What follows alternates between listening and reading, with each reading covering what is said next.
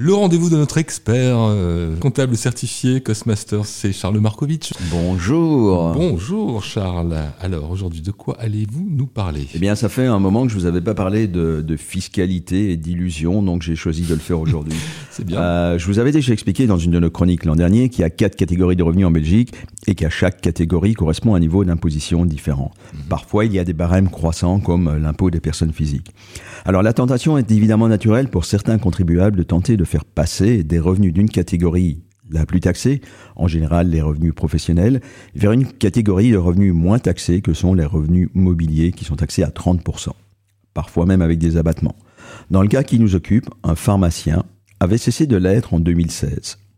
Et du jour au lendemain, il avait donné une autorisation d'exploiter sa pharmacie à d'autres personnes. Dans sa déclaration fiscale, il avait repris cela comme des revenus mobiliers bénéficiant du régime intéressant avec euh, déjà au départ 30%, mais aussi un abattement euh, de 15% pour les frais liés à ce revenu. N'entrons pas dans trop de détails. Par contre, si ça avait été des revenus professionnels, vous connaissez maintenant la musique, des cotisations sociales et puis des, des impôts allant jusqu'à 50% du solde. Comme vous pouvez l'imaginer, le fisc a fait son maximum pour qualifier ces revenus de professionnels. Et euh, puisque c'en est allé devant le tribunal, il a présenté ses arguments, le fisc. Le juge a constaté que le pharmacien n'avait pas cessé son enregistrement à la Banque Carrefour des entreprises comme pharmacien, qu'il avait même commencé une nouvelle activité de location de licence de pharmacie, et c'était bien lucratif, régulier, permanent. Il avait aussi gardé son numéro de TVA pour sa nouvelle activité. Le juge a donc estimé que ça sortait du cadre de la gestion patrimoniale en bon père de famille, une autre notion que je vous ai déjà évoquée ici. Et donc, tous les indices allaient dans le même sens. Et que décida le juge? Eh bien, euh, le, juge a décidé que le contribuable s'était emmêlé les pinceaux, si je peux dire, et qu'il espérait voir le beurre, l'argent du beurre, le fil, la viennoiserie en prime.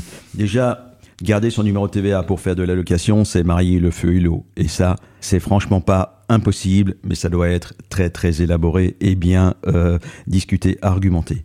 Sans surprise, le juge a donné raison à l'administration fiscale. Et que peut-on en retenir? Ne pas exagérer, ne pas tenter le diable et bien se faire conseiller sont synonymes de fiscalité. Le beurre et l'argent du beurre. Du coup, on est un petit peu plus en pâtisserie qu'en pharmacie, si je ne me trompe pas. Vous avez des nouvelles aussi à ce niveau? Effectivement, et vous me faites un parfait relais euh, pour des nouvelles euh, croustillantes et farineuses, parce que je voulais encore euh, vous parler de la biscuiterie d'Andois, qui est une maison bien bruxelloise. Eh bien, figurez-vous que les deux frères et co-CEO, donc les dirigeants de l'entreprise bruxelloise presque bicentenaire, Antoine et Alexandre Helson, ont décidé de s'approvisionner dorénavant entièrement en farine issue de l'agriculture régénérative auprès d'une coopérative belge, Farm for Good, qui regroupe 40 fermes. C'est une farine différente à travailler, disent-ils. Nous avons dû ajuster la quantité d'eau et le temps de cuisson. La farine représente 50% de la matière première du biscuit. Eh bien, Thierry, aujourd'hui, je voulais dire, c'est beau, c'est bon, et c'est du belge bruxellois. Et ça n'a rien à voir avec euh, l'affaire de la pharmacie, évidemment. Bien au contraire. Merci à vous, Charles. Bonne journée.